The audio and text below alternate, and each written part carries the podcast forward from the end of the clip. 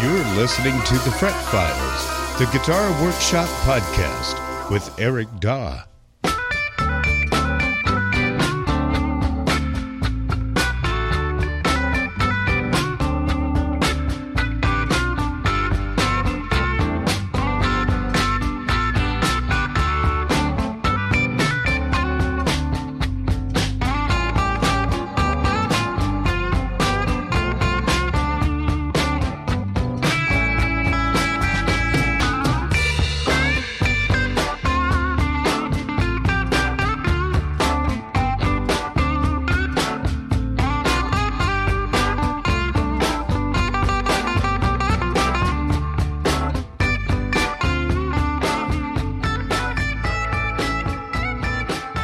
Yes, indeed. Welcome to the show. This is the Fret Files podcast, the Guitar Repair podcast, the Guitar Workshop podcast. My name is Eric Daw, the host of this lovely podcast.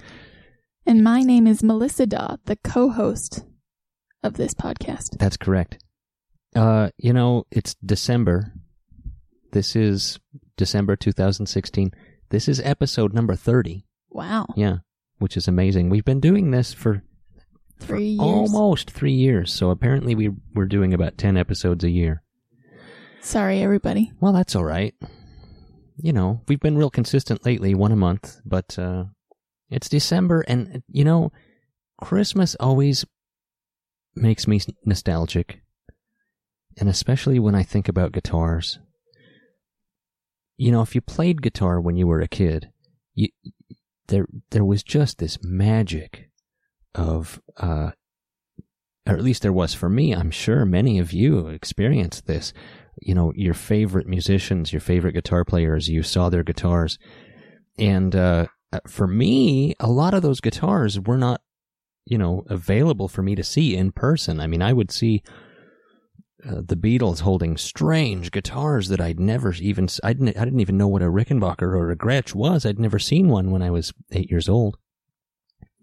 And so I would just, you know, pore over these pictures and try to read the names on the headstock, you know.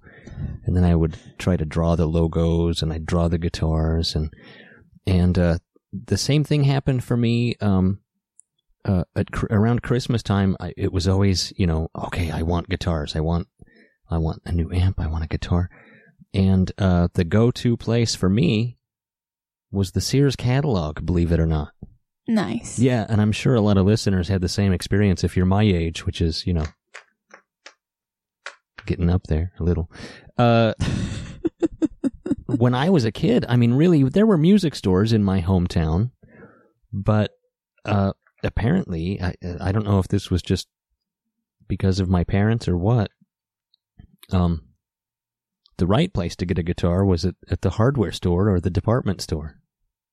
And it's because they were cheap. They were more affordable, you know. Sure. And they were actually cool. They had cool guitars. I mean, Sears sold Silvertone guitars, Yeah, we have a couple hanging in our house right now. and they would be made by different companies over the years. Uh, Supro made Silvertones for a while. Danelectro made Silvertones. That you know, you they, they were back in the day. They were American made. They were they were decent quality, especially for a beginner. By the time I was looking at the Sears catalogs, they were all Asian made, but still they were cool. You know. Anyway, I found I went online and I found some old pictures of some old Sears catalog. You know, the music section would have a few drum sets and a few guitars and maybe uh, uh you know some basses, some microphones, you know. And man, I just used to love looking at those. I mean, heck with the toys, you know. I went right for the guitars. Anyway, I'm going to post a, a few of those images on the uh, as the image for this episode uh, over there at fretfiles.com. Sweet. Yeah, the Sears catalog. And that was, you know, it, you have to realize this was before the internet. I mean, now I'm sure. Before the internet? right? Can you imagine such a time? Do you remember before the internet? Uh, yeah, when I was really little. Yeah, you don't want to give away your age, but uh, I remember most of my life being before the internet. At least it seems like that to me. I guess it's because I really didn't. Even when the internet came along, I didn't jump on the bandwagon. But um, you know, this was the days before the internet, and I lived in a small farm town, and I, you know, guitars were just like, I mean, I might as well have been. I might as. Oh, we're running out of battery on the uh, Retro raggy. on the laptop. I might as well have been looking for plutonium. I mean, you know, guitars. Uh, Where are you going to get a guitar on the farm? so enjoy the pictures of of the Sears catalog. I'm going to put them on the uh, Fret Fret Files Facebook page too. Sweet. How's that for alliteration? The Fret Files Facebook page, Facebook face. and uh, I'll I'll put those on. I'll put those catalog images up there. So check us out. If you're not, if you don't follow us on Facebook, you should. I, I post interesting things from time to time. Indeed. So uh, you remember last month what we did, right? Uh, vaguely. Well, I you weren't here, but I, after you were done with your segment of the podcast, I did the uh, the pickup shootout. Oh the, yeah, the Danelectro style. yeah. I wasn't here for that. But you listened to it, right? Uh, yes, I did. It was really cool, and I got a lot of good feedback about it. Um, do you want to read some of the comments I got? Sure. this one, this first one is good. Uh, the Neptone sounded best for my ears, and that's from John Desportes. Desports? It's probably Diport. I got a lot of feedback from people saying the Neptone sounded the best. Good for the Neptone. You know, they sounded, they all sounded so similar, Yeah. but there were subtle differences, and the Neptone did sound great. Anyway, uh, any more comments Yeah. there? Here, there's a few more. There was something about the Asian pickup that I liked. It seemed to have more chime than pickup one or pickup three, or maybe less boominess. Admittedly, I listen in a Jeep with a sub on my commute home to the sticks, but that's how I listen to everything. I like the Neptone for the same reason, but it sounded more balanced than the Asian one. When I re-listened through headphones at home, it didn't change my overall impression much, but there was a, a bit less boom across the board. Man, the Neptone really does sound bitchin'. I think I need to get a convertible too. Mike Swizzler. That's from Mike. Apparently, he doesn't like his Jeep. He wants a convertible. That's I. It took me a minute to realize that he meant a convertible guitar, right. The Danelectro convertible is what he's talking about. but I thought the same thing because he was talking about his Jeep just then. I and then- know. Yeah. it was funny. Uh, okay, next one. Great show as always. I'd love to hear the same lipstick pickup comparison done with a bass, but that would probably be a pain in the rear end to do. Yeah, maybe later. For my most recent Frank and Dano bass project, I shopped around eBay and Reverb for just the right pickups, not too expensive and with just the right resistance. Then I got sidetracked and didn't build it for a year and lost track of what kind of pickups they are. They have no markings, which and which one was meant to be the bridge pickup, but it sounds nice whatever it is. In your shootout, I didn't like the Asian one so much, although it wasn't horrible, but the others sounded good. Maybe I preferred the vintage Dano, but it's possible that the sound was influenced by how you played with it, since you knew what it was when you were playing. There are so many variable variables involved, and one of them is human psychology and its influence of one's performance. And that's from John McGravy. Yeah.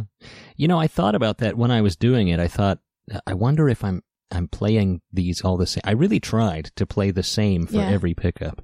I really did try, and I tried not to let my innate, um, you know, biases show through. I, I really I tried not to have any. You know, I just wanted to know which one sounded the best, or you know, how they all sounded different.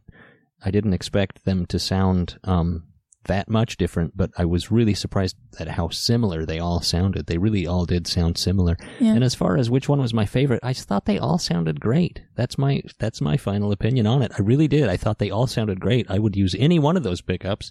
Um, I do like USA made ones. Right, You know, I just that's just a bias I have. right, What- yeah. What, are you going to do? And uh, the vintage ones are kind of pricey, and the Neptone really sounded great to my ears. Uh, I'd probably, you know, if I were going to put pickups in a in a in a guitar that I needed lipstick to pickups, that's probably what I would do. Doug Tollick's Neptone pickups. Cool. Yeah. Okay, we've got one last uh, feedback, um, and this is from a really brilliant and, and beautiful young woman that Oh. we know personally. Yes. Uh, it says, All those pickups sound exactly the same. And that's from Melissa Daw. Yeah. Sorry, I threw that in there. I just thought that was funny when you. I think she emailed me or texted me when when she listened to the podcast. All those pickups sound exactly the same. They, I could, it, it was like, listen to the same bell getting rung six times over.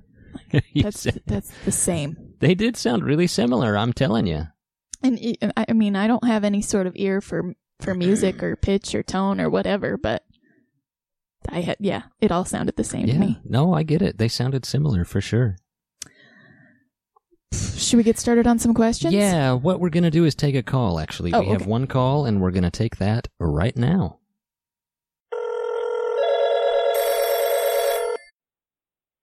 Hey Eric, this is truck driver Ken Holland with a simple question this month. I was curious if you've ever, you've ever done a um, pinup P bass, and if you've ever considered it. If you hadn't, because I'd be really curious to see how that feel and sound. So that's my question. Thanks for calling. I uh, I never have. I never have built a bass, a pinup bass. Um, I'd like to, and uh, I'm not ruling it out. I, I probably will get to that someday. Um, man, I'm really scrambling to make guitars. I thought for sure I would reach guitar number 100 this year, but I just finished guitar number 98. Just two off. Yeah, almost. Um, my last guitars, the guitars that are available right now, uh, there's a blue Strat style. I don't make Strats, only Fender makes Strats, but it's the S style, right? It's the shape of a Strat. Right. It's uh, Daphne blue, and uh, also a T style. You know what that means, right? Uh Telecaster? Style. Style? Right. It's not, Not- a Telecaster. It's not a right? Telecaster. Uh, uh, yeah, I've got a butterscotch telly style and a Daphne blue strat style available right now, at least as of the airing of this podcast. The the the strat one is tentatively spoken for. So you better But, hurry. uh, yeah, if you want it. Uh, yeah. You can see those guitars at pinupcustomguitars.com. That's, of course, the guitars that I make. Shall we take some questions? All right. Let's do it. We get letters. We get stacks and stacks of letters. Eric and Melissa, I'm reasonably comfortable with the impact of wire gauge, coil tension, inductance, potting, Alnico strength, and resistance on pickup tone, but I'm interested in hearing more about altering the charge of a given pickup. I'd love to hear your thoughts on degaussing Alnico pickup magnets to age them or modify the tone. Some people suggest that vintage pickup tone can be, at least in part, attributed to Alnico magnets that have weakened over time. Do you ever degauss your custom wound pickups? Is this a secret that custom winders don't talk about? Or is this just more vintage tone mythology? Thank you both for putting so much energy into such a fun and informative podcast. Love it. That's from Daniel Petr- Petzelka? Petzelka. Petrozelka. Daniel, thank you for the question. I uh, actually thought a lot about this, and I've read about it.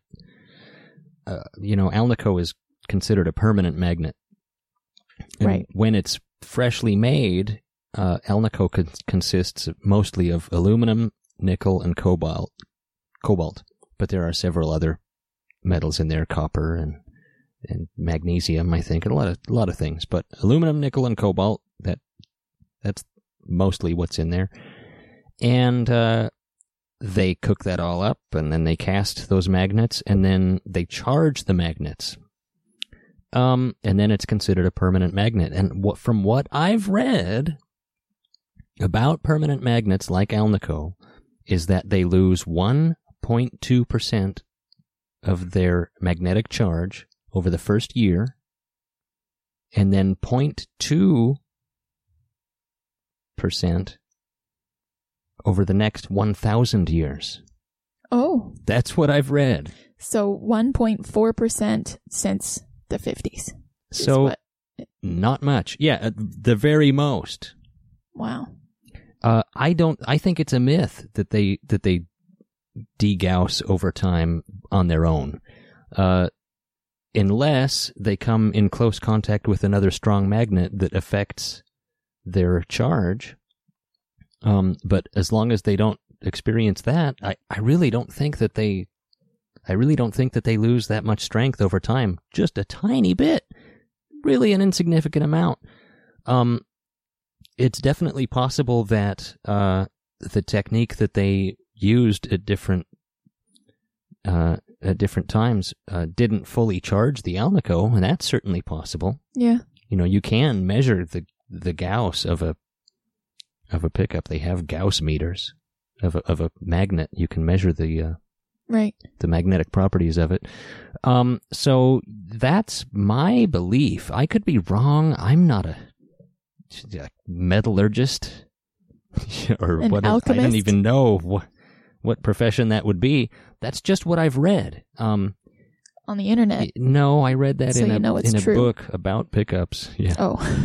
Um. Anyway, uh, to my ears, pickups sound better. The the the stronger you charge the magnets. Um. When I first started making pickups, my um. My little setup for charging the Alnico wasn't that great. It was it, it worked. It was fine, but I noticed that once I beefed up my uh, process and got a better charge on the Alnico, that to my ears the pickup sounded way better. So I like a full charge, as full as I can get on the Alnico. I want a strong magnet in there. Sweet. That's to my ears. That's what I. That's what I think. Um, it it is interesting. You can buy, like for example, Danelectro. They sell two different versions of their lipstick tube pickup. One that's presumably full strength magnet, and then one that is they it's it's uh, slightly degaussed. Interesting. Isn't that weird? That is weird. Yeah, and so it is kind of some tone mythology about it, but that's what I've read. They a permanent magnet will lose 1.2% of its charge over the first year and then 0.2% over the next 1000 years. So if that's true, then that's it's just it's just a myth that Alnico loses its charge. Hmm. Cool. Well, thanks, Daniel. Uh, what are your thoughts on Japanese-made Takamine? Is that how it is? That is correct. Takamine acoustic guitars. How do they compare in quality to USA-made guitars like Taylor or even a Martin? I have a newer model that I really enjoy. Second, does a cedar top guitar open up with age like a spruce top? Thanks, Andrew in Memphis. Cool, Andrew. Thank you for the questions. Does a cedar top guitar open up with age like a spruce top? I think that it depends on the guitar. It depends on the thickness of the top. It depends on what kind of paint they used. It depends on what uh, kind of uh, environment the guitar uh, lives in. It depends on how much it's played. What what does he mean by open up? Does he mean like crack? No, he means um there's there's another uh here's another, you know, is it myth or is it not myth?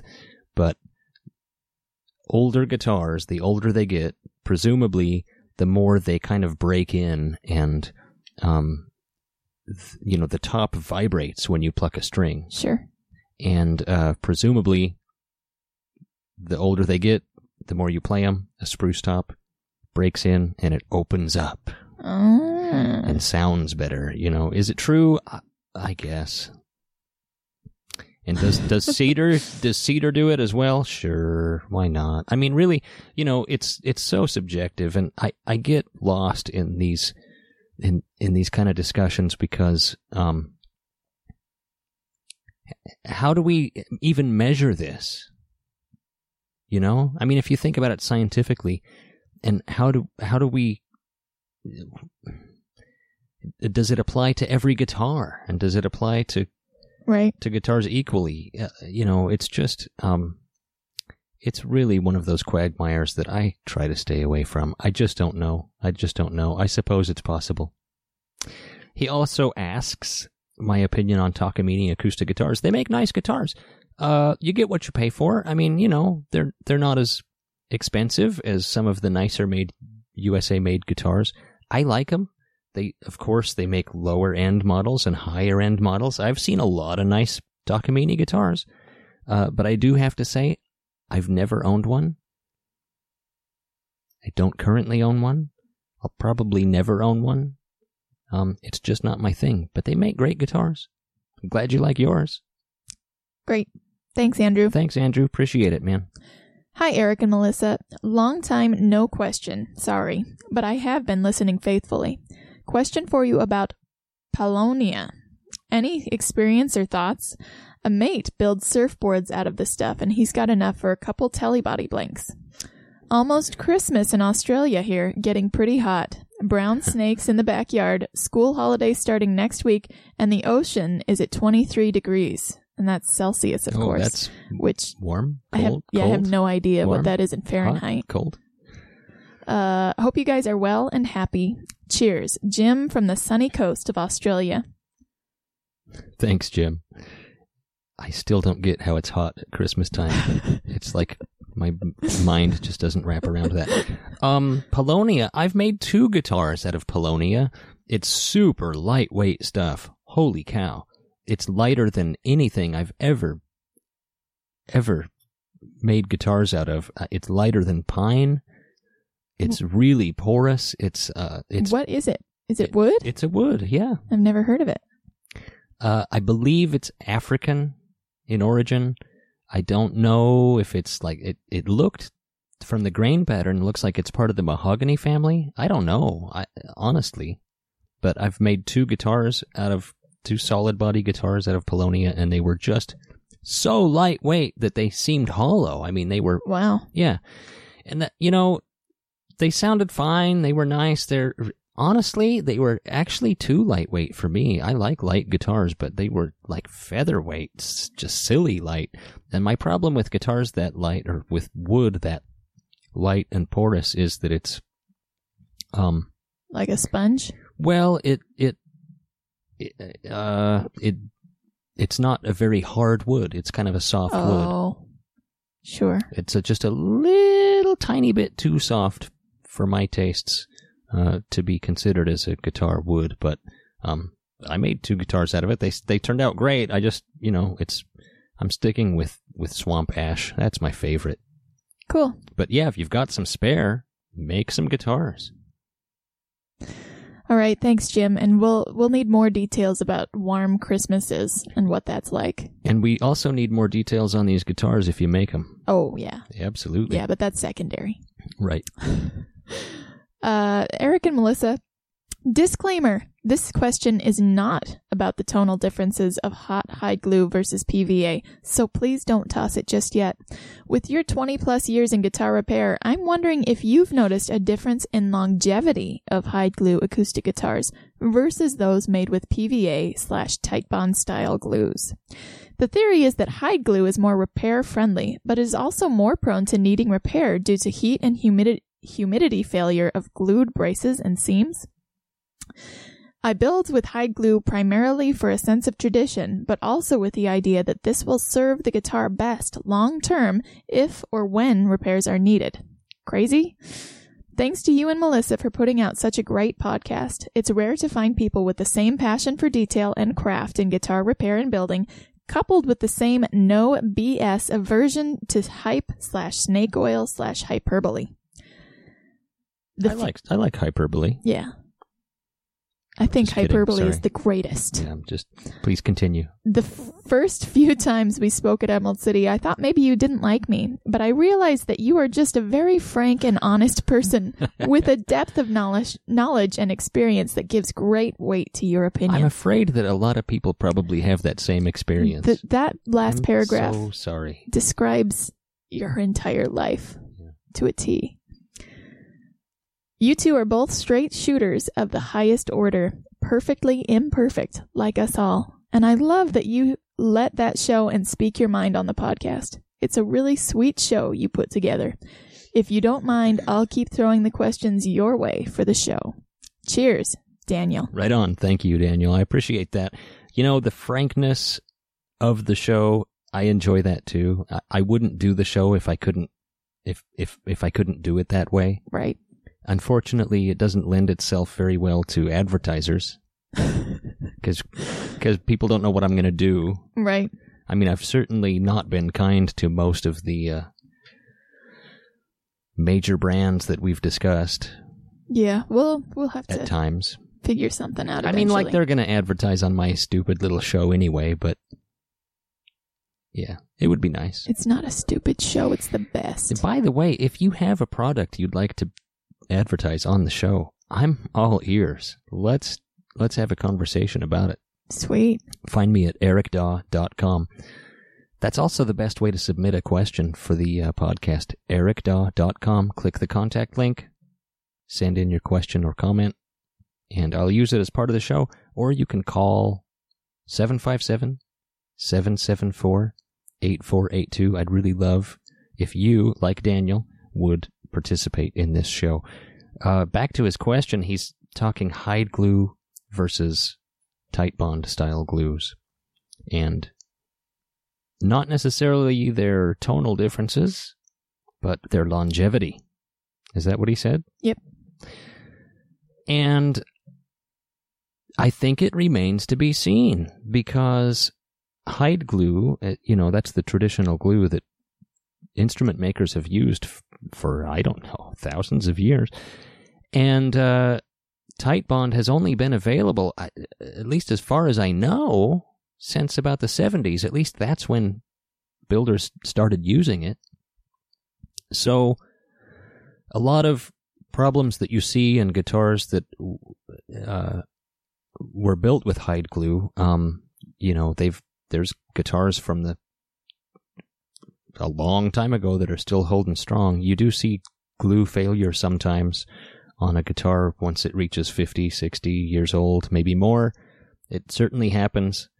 Um, and Titebond, it just hasn't been around long enough uh, to really see glue failure, at least not that I'm aware of. Is hide glue versus tight Titebond more flexible than the other? Like in terms of wood shifting? Yeah. Yeah, hide glue is um it dries glass hard. It's Oh, almost really? crystalline. It's like yeah, it's very hard. Titebond dries hard, but it's still it's like Elmer's glue. So even when it's even when it's dried, um it just has just the slightest tiniest bit of a rubberish quality. Huh. Just the tiniest bit. It seems like that would be better for a wooden guitar. But I maybe not. I I just don't know. I mean, the thing about it is, um, now they're making like I I have seen this, like some of the lower end Martins now. They don't have a dovetail joint. They have a mortise and tenon with a bolt. So it's both glued in and bolted in. Some some acoustic guitars now are made with a bolt-on neck. They have, you know, it looks from the outside it looks like a normal acoustic guitar, but if you look in the sound hole towards the neck block, you'll see well, usually there's a sticker covering the bolts, Right. but underneath that sticker there are bolts. And a lot of modern guitar manufacturers just use bolts and bolt on their guitar neck like Taylor. Martin, on some of their lower end guitars, has adopted this, but rather than go full on, full bolt on neck, they've kind of combined the two and they do a mortise and tenon with white glue. I mean, it doesn't look like Titebond, it looks like Elmer's glue Wow. with a bolt. And I've seen a half a dozen of those or so f- fail. And Interesting. those are pretty new guitars to be failing. Huh. But that's but that's a high stress joint Yeah. there and because it doesn't have a flange, it's not a it's not a dovetail.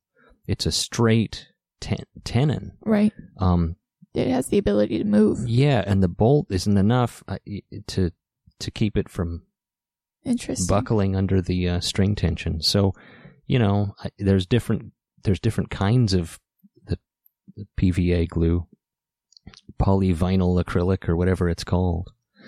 The Titebond is is good stuff. Uh, I don't know. It's it remains to be seen what its longevity is, but I think it's it's obviously you know as good as as hide glue. And as Daniel mentions here, that the great thing about hide glue is that new and old hide glue work very well together. Right. New and old Titebond don't work so well together at all. Right. If you're going to reglue a joint that has been previously glued with Titebond, you really have to clean up all the old glue in order to get a proper uh, bond there. And that's a real pain in the neck if it's something like a jagged, broken headstock joint that you can't really get in there and clean out and sand, you know? Huh. Yeah. Thanks, Daniel. Yeah, thanks so much. Shall we take a break? Yes. Let's. We'll take a quick break and we'll be right back. Hi, podcast fans. Jay Boone from Emerald City Guitars here. We've been down here in Pioneer Square in downtown Seattle for 20 years, and a lot of things have changed. One thing hasn't changed, though. We still have a great selection of used and vintage guitars and amps. Now, that's not all we do down here. We also have a great service department, a great staff that's very knowledgeable, and tons of accessories and effects and just about everything you need if you're a guitar player. So, we're celebrating our 20th anniversary this year, and we're doing all kinds of wonderful things, including giving folks great service, great deals, and shipping around the world. Visit our website at emeraldcityguitars.com and you can see our entire selection of guitars and amps that we have on our floor at any time. We want to thank you guys for all the great years that you've shopped at our store. And that goes for all the folks, not only in the Northwest, but around the country and around the world. Emerald City Guitars, your best source for vintage guitars and amps.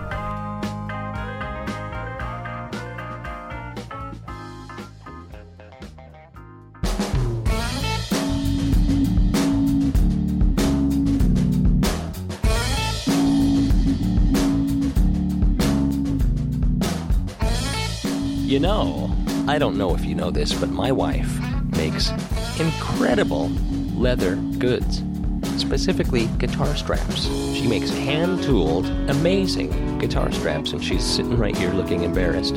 Thank you for saying that they're beautiful. And um, if you want to check out my guitar straps, you can head over to melcoleather.com. That's M E L C O leather.com.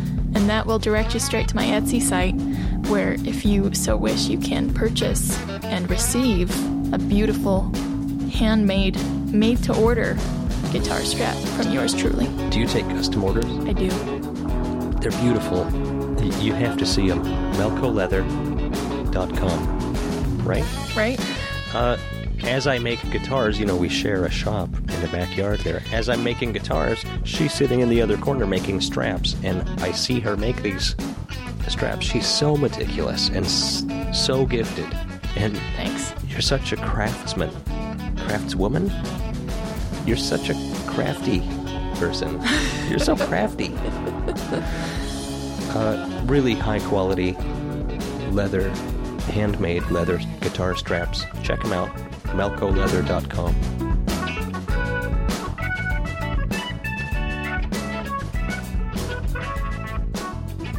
Hey, this is Darren Jones from Jones and Fisher. Hello, this is Scott Marshall Watson calling. Just wanted to let everyone know how much I love my pinup guitar. Eric Daw's, Pinup Custom Guitars. Can't say enough good things about him. PinupCustomGuitars.com. It's the closest thing that I've personally found to being anything like a, a real vintage 50s Telecaster style guitar. My name is Jay Boone. I am an owner of two pinup guitars. Eric makes guitars that remind me of the, the real vintage style guitars, and that's what appeals to me. PinupCustomGuitars.com. It makes me personally a better player. A very vintage sounding instrument, very light and resonant. And I use it all the time. I play with it regularly. Uh, I love the feel of the neck. It's a fat 50 style neck. This is Joshua Joel here. This guitar makes all other guitars that I've owned personally feel like toys in comparison. I love the guitar. It's my uh, my main rig when I'm out on the road. I I ended up buying two of them, and I, I use them both on a regular basis. I'm going to tell you what, if I had the money, I'd own 10 of them. Thank you, Eric. I appreciate the eagle eye for quality and, and uh, attention to detail. I'm a big fan. Way to go, Eric. Great job, Eric. I really appreciate it. Check one out for yourself. PinupCustomGuitars.com. That's PinupCustomGuitars.com. Speaking of pinup guitars, you know, I, I hate to, I almost feel bad about throwing this in here, but this letter was so nice. I had to include this in tonight's show. Um, would, would you, would you like to read the following letter? If this is from, if this is an email I got from Ken Davis. And this is a guy that has bought two of my custom made guitars. Hi, Eric. Well, I have spent about a week playing my new guitar both acoustically and through a variety of amps, with and without pedals. These four words perfectly sum up my experience. I am very impressed. The Strat style pinup guitar is amazing, and that's Antonia, and that's number 95. It has the same magic my Tele style pinup custom has, that's Evelyn, number 24. I really thought the Tele was an anomaly, and I love it so much that I was strongly considering getting another one instead of the Strat style. I am not disappointed. There is something about your guitars, and I haven't figured out what it is. The wood, the pickups, the setup, all of the above, whatever it is, they just feel right. There is a certain sweet tonal characteristic that is present in both styles. I don't have words to describe it, but I love it. Also, they both share a distinctive acoustic resonance that I can feel. And none of my other guitars have that life. They resonate much like a lively acoustic guitar. This is what I love so much about the Tele that, that I didn't want to lose by getting the Strat. It is there in the Strat, too. I am extremely delighted. Also, I tried it out on some high gain amps just to see what it would do. I was pleasantly surprised with the outcome. Because of the vintage pickups, I was expecting a thin tone with a lot of squeal. Not so. I backed off about 25% on the tone knobs and wow! Thanks for another perfect guitar. I really don't know how to state how pleased I am with both of them. Thanks for all the time and effort you put into this guitar. Every detail is a work of art. After I have spent some more time with her, I will check back again with any new discoveries. Thank you, Ken Davis. Wow. Ken, thank you so much. I, sw- I swear I did not make that up. That is a real email from a real, a real guy who's bought two of my guitars. And, uh, I just can't thank you enough, Ken, for buying some guitars from me and for the glowing review. I do appreciate it, man. I really do appreciate that. I try not, here's the deal. I, do this show because it's fun. I do this show because I think that you guys are going to enjoy a lot of the things that we talk about. You'll maybe learn some things. You can participate in the show. I try not to, you know, toot my own horn about the guitars I make, but uh, I gotta slip this in there, you know. Right. Again, I mean, I try not to, you know. when you get such a glowing, well written, I had to th- eloquent I had to throw it in review. there. Please forgive me. I had to throw it in there. Anyhow, Okay, back to the questions. Hi guys, I read online that gold hardware can be changed to nickel by simply rubbing off the gold plating, revealing the nickel nickel plating underneath. Is this true? Will it look good or will it just look like somebody rubbed the gold off? Thanks, Curtis in Alaska. thanks, Curtis. He he read online, The internet. so obviously it's real. Right. I mean, I found a website the other day that said uh, we never went to the moon. Did you know that? Well, that's obvious. That was all staged by uh, Uh, wasn't it Quaker? what's his name? Quaker. what are you talking about? The oatmeal company? no, I was thinking of the filmmaker that did uh, uh, Oh, uh, Space Odyssey. Yeah, what's his name? Yeah, yeah. Anyway, everybody's screaming at their speakers right now. Coppola? Yeah, please. I, there's websites out there that say you know baking soda cures uh, cancer. So Well, that's, that's- that actually could be true. Uh, no, it is true actually that gold, the gold plating can be rubbed off in revealing nickel underneath. For some reason, uh, they have to nickel plate it before they gold plate it. Well, probably just because the gold won't stick to to. Well, I assume what, so. steel? I assume that that's the case. Um, and you can rub it off. It is pretty um easy to polish off, and it's it's not as tough as the nickel. So the nickel doesn't polish off quite as easily. So you can polish off the gold, revealing nickel underneath. Here's the problem: so many parts have little dimples and uh, little tiny crevices that you really it's hard to do on say like a Grover Rotomatic tuner. If you've got nickel, or if you've got a if you've got a set of gold tuners and you want to try to rub the gold off, you're gonna have gold still all in the crevices. If, on the other hand, you want to rub the gold plating off of a humbucker cover, well, that's going to be that's going to be pretty easy to do, and you're going to have pretty good results. So it depends on the piece, and uh, it depends on all the little details and and whether or not you'll be able to rub off the gold and make it look nice. But yes, it is true. I've done it many times. Sweet. Yeah. Thanks, Curtis. Hi, Eric. Love the podcast. If by the way, can I say the reason some of one of the reasons I've done that is sometimes they'll offer a part in chrome or black or gold and there's no nickel available. Mm. And it drives you nuts when you need a nickel whatever it is you need and they don't have one, well, you can get the gold one and rub off the gold plating if it's a part that lends itself well to that. Huh. Yeah. Cool. Yeah. Hi, Eric. Love the podcast. Sorry for interrupting. Again? Please continue. Do you? I'm done. Are you done? Yes. Okay. Hi, Eric. Love the podcast. If you were offered a free Plek machine, would you take it? Is your only opposition to the Plek machine the price? Do you think you'll ever own one of these beautiful machines? Thanks for your time, Kenny. Do you Thanks, think he's, Kenny. Do you think he's offering you a free Plek machine? I don't think he is.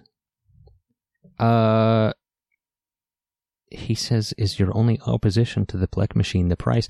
I guess I've been harsh on Plek machines. I'm really not opposed to Plek machines. I I gotta tell you, I'm really not opposed to them in any way. Um, if someone offered me a free one, y- y- yeah, of course I would take it.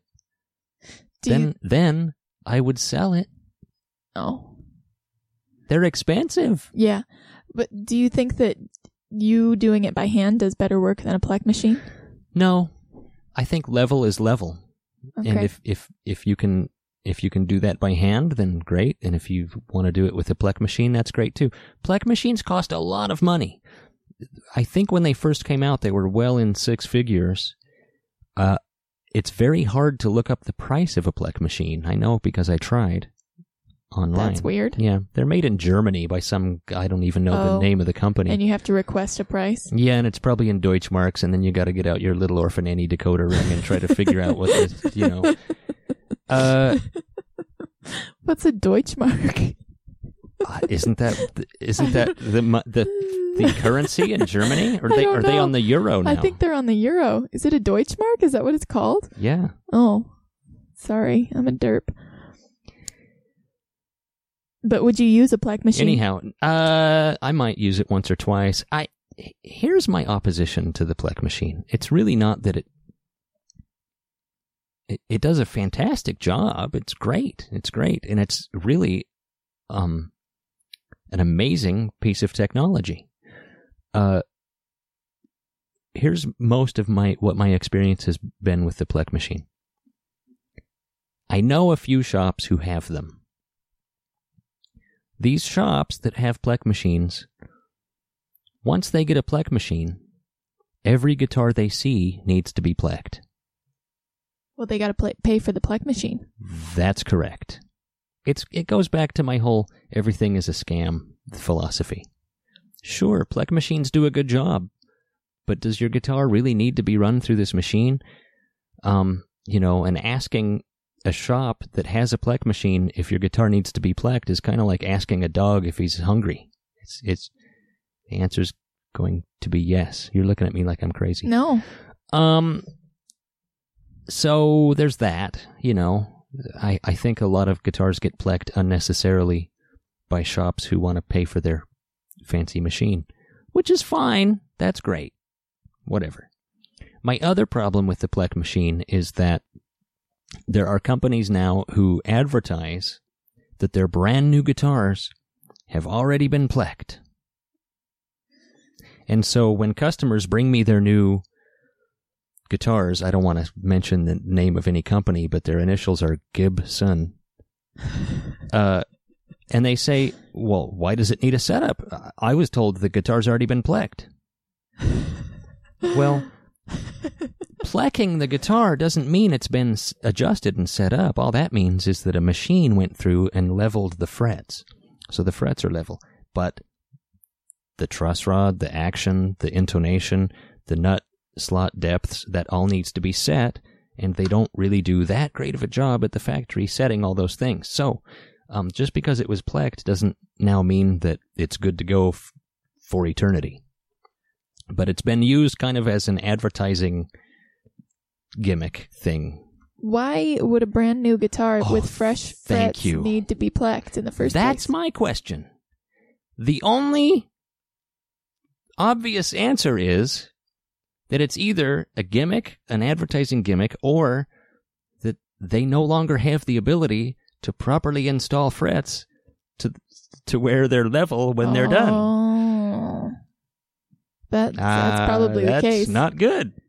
I, you know, a brand new guitar shouldn't need to be plecked. That's my opinion. But a lot of guitar companies now advertise that they're plecked at the factory. Which, Hmm. why do you want your brand new guitar plecked? Whatever. All right. Well, thanks, Kenny.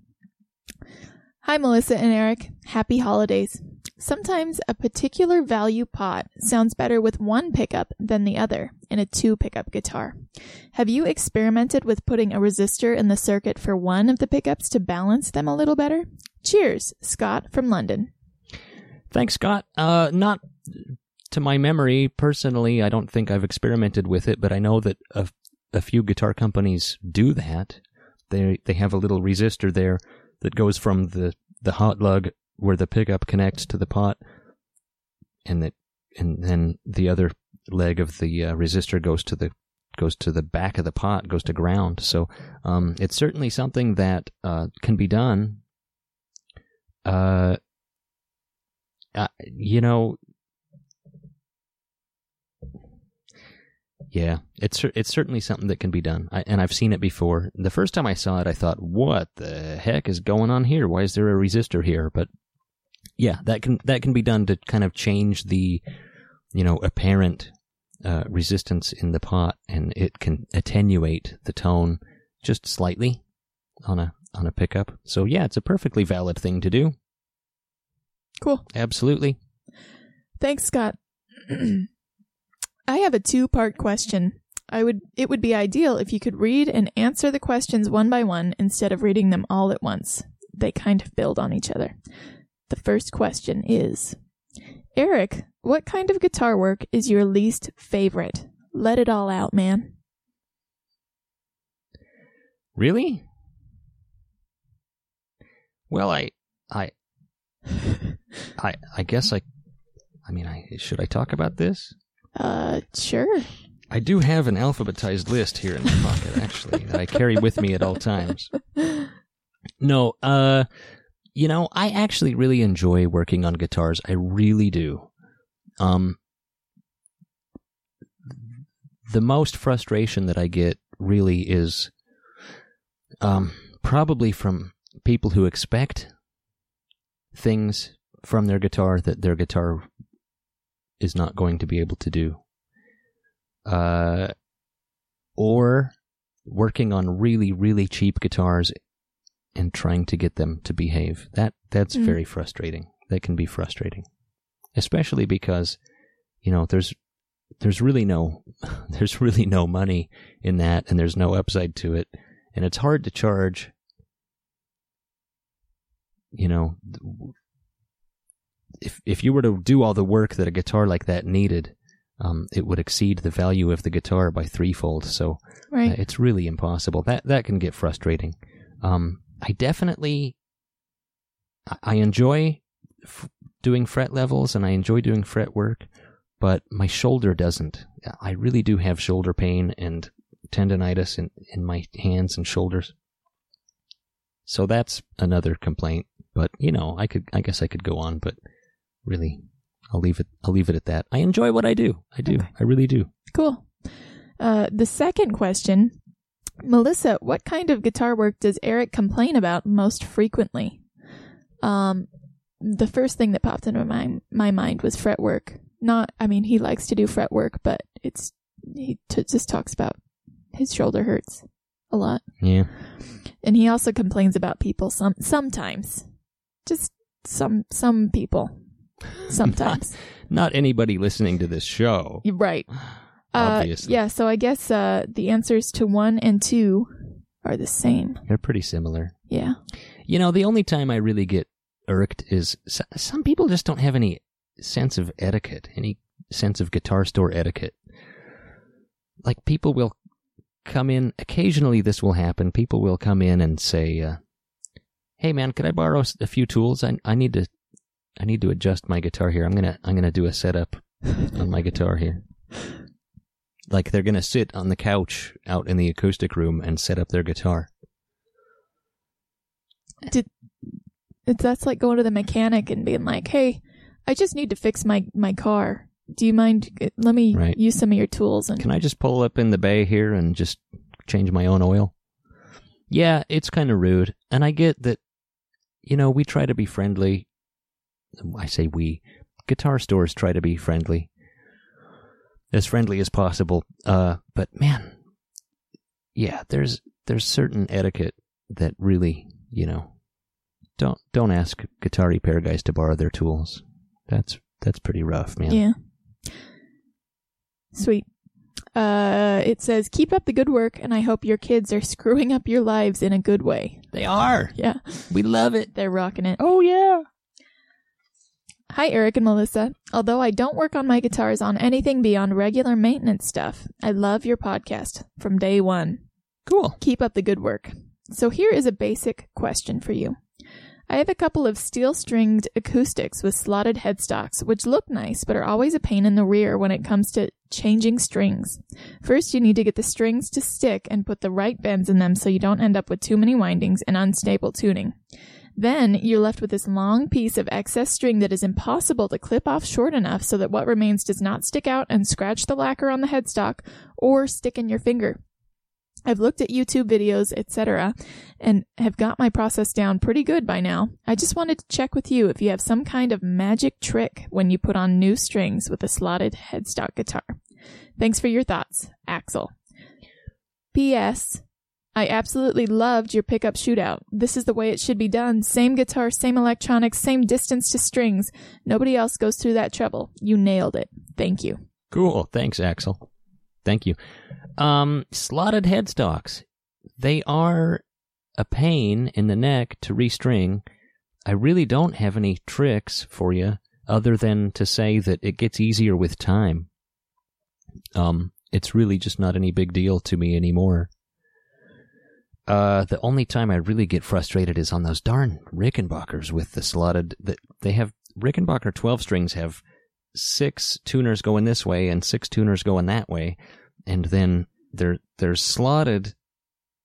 The headstock is slotted, but the slots don't go all the way through the headstock. There's wood in the back, Oh, and restringing those tuners is, ay, ay, ay, that sounds like, that really sucks. Yeah. I mean, it's not a big deal, but it's just, it's just not very workable. Do you charge more to restring those guitars? I definitely charge way more to restring those guitars. Yeah, well, they take longer, you know. Right. Oh, yeah. But yeah, I sorry, I don't have any magic tricks for restringing slotted headstocks. If anybody does, please submit it to the podcast. I'd love to hear your ideas. And uh, you know how to do that, ericdaw.com. Cool. Thanks, Axel. I have a uh, 64 Gibson 330. I love Ooh, the cool guitar. I love the P- P90s, but the hum is pretty bad. Would it be a good idea to run a ground wire to the metal pickup covers? Would that help reduce hum by effectively shielding those covers? Or would grounding them be bad? And why? Thanks so much, brother. You and your wife are awesome. Nick. Cool. Thanks, Nick. Cool guitar, man. I love those 330s. Um, so he's got the P90s with the little, the chrome or nickel, uh, dog ear covers. Sure. And, uh, those should already be grounded. Because when they come in contact with the base plate, so when when you mount that pickup on the guitar, there's a screw that goes through the dog ear and then through the base plate. The base plate kind of curves up and makes contact with the pickup cover. So when those when when the base plate which is grounded, makes contact with the cover, it should be grounding the cover. So running a ground wire is really superfluous. Is that the right word? Yeah, I think so. Unnecessary. It's already grounded. Um, if you wanted to double check that and make sure, what you could do would be to uh, check that with a volt ohm meter. You have one of those, don't you, Nick? That's really something that, you know, f- for just the amateur uh, guitar tinkerer, you really should get and learn how to use a volt ohm meter. But there's a setting on there to check continuity if you're not familiar with how to use one, where you can touch any two points in your circuit, and if there's continuity, it goes beep. So if it's grounded, you want continuity or no continuity? So you would touch one probe to, say, the jack, which is the housing of the jack is ground, and then touch the other probe to the pickup cover, and it would go beep. And that means it's grounded. Oh, oh, yeah, that makes sense. Okay, because the the Mhm. jack is grounded. Then Right. okay, yeah. Yeah. Um, so they it should already be grounded, and I, I agree. I know what you what you mean. Those P90s do have a wicked hum, but boy, the tone. I mean, really, it, you know, you just have to live with the hum. There's no way to lessen it easily. Uh, not without uh changing the pickups to something that cancels hum. Uh, Mhm. well, there is, and we've talked about this before on the podcast. There is a way to modify one of the pickups so that you get a hum canceling sound in the middle position of the switch. Oh yeah. So that both pickups work together in a way that cancels hum. But if you're a long time listener to the to the podcast, I'm sure you remember that. Yep. Thanks, Nick. Hello, Eric and Melissa. I'm looking for a replacement gasket for one of those weird Supro fiberglass guitars. Cool, I have one of those. You know the gasket that sits between the two halves? I thought you might know where to find one if they are available. Thanks, Bob J. Yeah, those weren't available for a long time. You couldn't find them. It's a weirdest little rubber gasket that, I mean, it's, I don't know what else they use it on. Maybe a kitchen table from the 50s or something. I, I don't even know. But they are available now. Um, GuitarKitsUSA.com has them. They're 20 bucks, 1999, Wow. and it's enough to do one guitar. oh, so it's it's not a circle, it's like a length? It's, yeah, it's just a, it's a flexible rubber gasket. Right. Yeah. But it's enough to do one guitar, and it, it's only available in black. I think the vintage Supros either had black or white. I, I've seen them with white. U- usually they were black, though. And so uh, they're available there, which is a bargain. I mean, Yeah. 20 bucks That's cheap. to bring back your old Supro. That's, yeah, it's cheap. GuitarKitsUSA.com. And they sell. They sell full-on kits to build your own Res-O-Glas Supro style guitar. What? Yeah, it's really it's a That's cool really website. cool. Yeah, it's a cool website. Hmm. Yeah, it's neat. Well, that's all the questions. Indeed, that's all the questions, and that does it for this episode, episode number 30. We'll be back in January of 2017 for another fun filled, fact filled Fret Files podcast. On Facebook. Oh, yeah. I would really love it, and I'm sure my wife would also love it as well. Would you love it? Uh, yeah, If- whatever it is, I'd love it. if the listeners, if you, you listening, would participate in the show. Now I know you can just type your question into Google and then go to some weird forum where you can read what some freak in his mother's basement wrote.